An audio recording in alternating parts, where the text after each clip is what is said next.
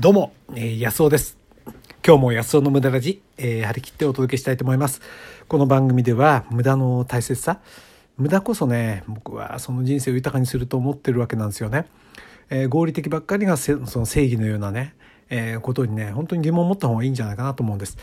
その合理的にね、これ以上合理的にして、その無駄をなくしてってね、その勝負は厳しいと思いますよ。みんなもそれやってくるわけでしょそうするとね、まあ、大変な競争もう消耗戦ですよね。うん、豊かになんか全然ならないと思うんですよね。で、えー、無駄っていうのはねあなたにとっての面白い無駄っていうのはこれは人がやんないようなことでいいわけですよね。これこそあなたの個性あなたらしさってものを作りますしね競争力ってものも、ね、つけると思うんですよね。うん、で AI とかがねどんどん合理的にいろんなものを考えてくるわけですよね。AI にかなわないですよ頭考えてもあなた私もね、えー、もちろん私もですよ、えー、叶うわけないんですよね。だからまあそのね全く逆その逆その無駄こそがあのねなんか窮地を救ってくれたりね新しい豊かさを作っていくって僕は信じてるわけですよね。でまああれこれ、えー、無駄について取り上げているのがこの番組ですよね。なんか参考になればと思ってるんですけども。えー、と前回はね、えー、もうあの図らずも1200以上のいいねをいただきましてねまあびっくりしましたなんか間違いなんじゃないかと思うぐらいねありがとうございます何が面白かったのかなぜひコメントとかもねもらえたら嬉しいなと思うんですけどもまあまた、えー、気にせずですね、えー、かといって、えー、路線を変えることなくですね、えー、このまままた、えー、今日も、えー、無駄のお話ししたいと思うんですけど、今日はね、無様な美学ということで、えー、まあ男は辛いよ、ね、僕が大好きな映画の男は辛いよ、これ何度も話してますけどね、を題材に、その無様さっていうものをね、あまあ出していいんじゃないかっていうね、まあそういうことをね、お話ししていきたいと思っています。お楽しみに。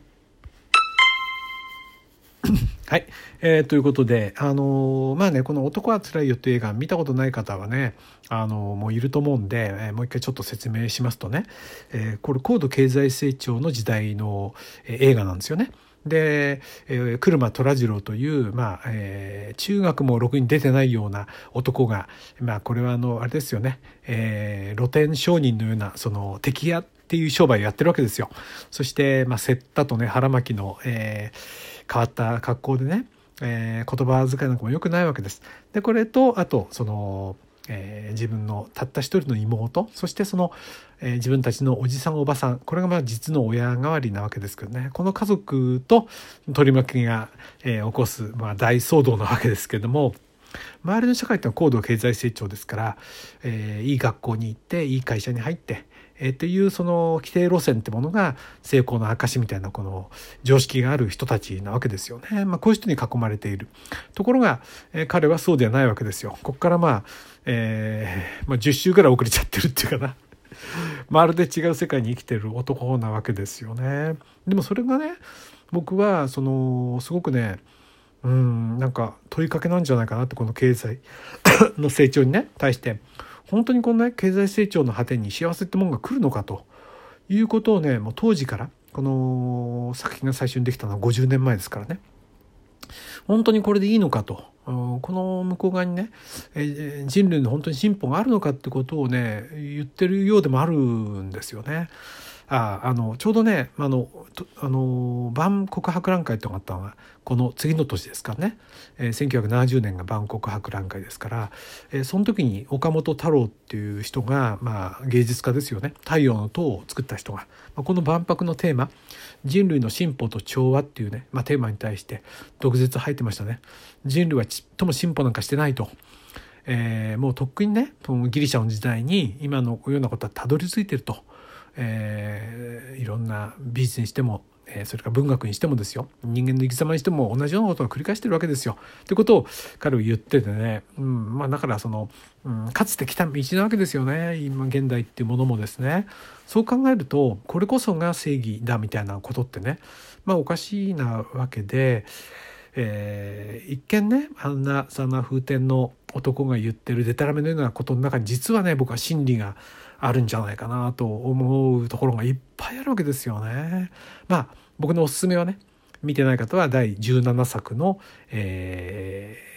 ー、男はつらいよ夕焼け小焼け」を見てほしいなと思いますけども個人的にはね。あそうそうそうでね、うん、今日はねその無様っていうことなんですけども、まあ、無様っていうことができるってことがどのぐらいすごいかっていうことをお話ししたいと思うんですけど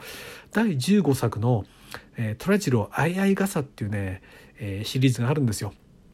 でこの第15作、えー、マドンナは浅岡瑠璃子っていう人ですね。リリーっていう人で出てくるんですけど、まあ、出てきます。でねその中でどういうことが事件で起こるかというと、えー、下町のねその東京の下町の貧乏なその貧乏っていうかなまあ庶民の家ですよね。そこに、えー、ひょんなことでメロンが届くわけですよね。でこれで大騒ぎになるわけですよ。メロンなんてめったに食べられないわけでいつ切ろうかってことで。えー、うちなんかもねつい最近までそんなですよね。うちなんかもね田舎ですから。メロンがねその箱に入ってきたりしたら大騒ぎですよね。で、えー、みんなでいつ切ろうかってやってるんですけどもある日その切ることになったらこの寅さんの数を忘れておばちゃんが切っちゃったわけですよ。お客さんが来てたんでちょうどね食べようなんて言って。そこにその虎次郎が帰ってきて様子がおかしいと あれこれじゃあ俺ももらおうかなと言ったらもう自分の分がないわけですよね。で、怒り出すわけですよ。で、みんなはね、じゃあ私の食べなって言うけど、そういう問題じゃないんだっていうんで、いい大人はですよ、四十過ぎの大人が大騒ぎ始めるわけですよね。この無様さですよ。でね、こういうそのバカバカしいことをね、えー、言える身内っていうものの大切さ、僕は本当そう思いますよね。で、プンプン怒ってるわけですよね。で、みんなも弱っちゃってるわけですよ。で、そこに客人でいた朝岡瑠璃子がね、リリーが、もういい加減にしろと。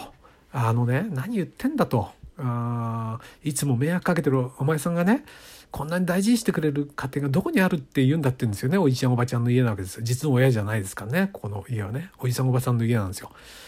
それをね、メロンぐらいでなんだっていう、このね、切符のいい朝岡瑠璃子の言葉もかっこいいんですけどね。でトラジロ怒るわけですよ。何言ってんだと。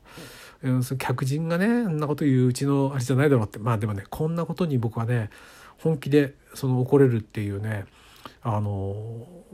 場所があることの凄さ、まあ、家僕なんかの家でもそうですよね。しょっちゅうその喧嘩あったりと。ところがねこれができなくなってるんじゃないかなと思うんですよ。合理的なその社会っていうのはね。その自分のそんな無様なところをね、えー、無様な意見ですよね。こんなこと言えもしない。遠慮しちゃったり、えー、かっこつけて。やっぱりね人間ってそういうことやってるとねもうストレス溜まっちゃうと思うんですよね。人間はそんな合理的なもんじゃないしわがまま言うもんだしね怒ったりするもんなんですよね。でそれをまあまあまあってなる。まあまたやっちゃってまた許してくれたりする仲間がいや家族がいるからその家族ですよね。仲間っていうより家族というね。なんか仲間っていうとなんか目的持っちゃったものだけども家族っていうのはまあそういうもんですよねそのいいことも悪いことも全部、まあ、このねえー、とこ見た時にね今こういうバカバカしいことをねできるような場っていうのが失われてんじゃないかなとかってこう思っちゃうわけですよね。うん、まあね話はそうとそこから進みませましょう。それでねまあ喧嘩しちゃうわけですよリリーとトラはね。でリリーは仕事で、えー、キャバレーかなんかで歌を歌って帰ってくる時に喧嘩した中ですけど雨が降ってきたんで心配でしょうがないわけですよ。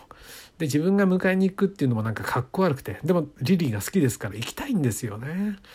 で妹がそれを指して肩をも傘を持たして行ってこいって言うわけですけど格好つかなくて喧嘩した後ですから虎次郎はね駅のとこに立って、まあ、知らんぷりして立ってるわけですよ。でそこでリリーが虎を見つけてね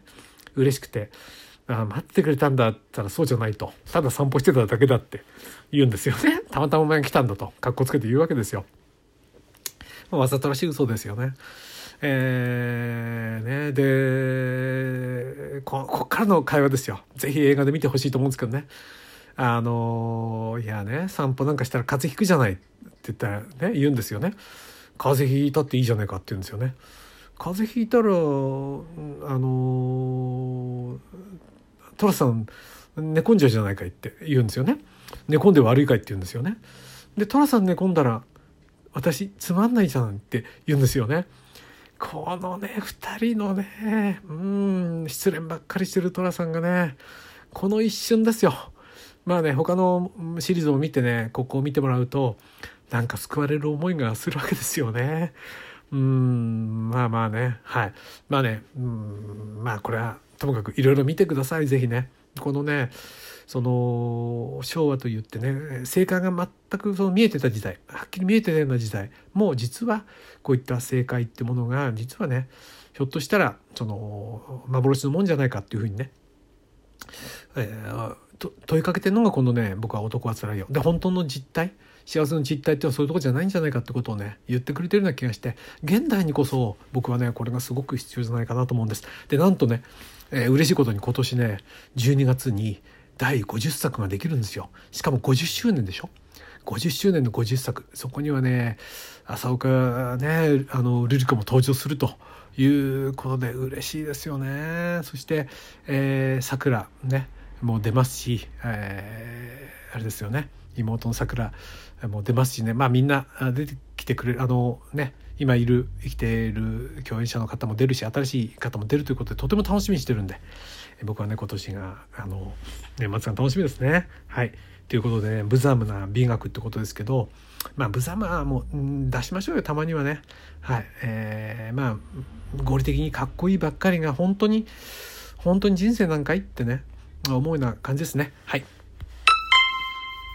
はい、えー、っと、あのー、メッセージね、いただいててありがとうございます。えー、っと、どこ行っちゃったっけかな？えっと、とメッセージ、メッセージ。えっと、どこだ？そうそうそう、フローラさん、ありがとうございます。はい、えー、私は中学2年で英語がわからなくなり、あ、ありそうですよね。親の勧めて英語塾に通うことになりました。塾の先生の教え方がよく、英語が得意教科となり、短大の英文科に進学。しかし、英会話はできないままどこか英会話にコンプレックスを持ったまま過ごして、えー、いましたが会話は人が日常で使う言葉難しいことではないはずですよね。無駄らじでのお話で目が覚めた感じです、えー、ちょっと挑戦してみようかな。フローラさんありがとうございます。これこそねもうあれです。無様ややっちゃいましょう。格好つけることないですよ。はい楽しみにしてます。またフローラさん。はいありがとうございました。どうも。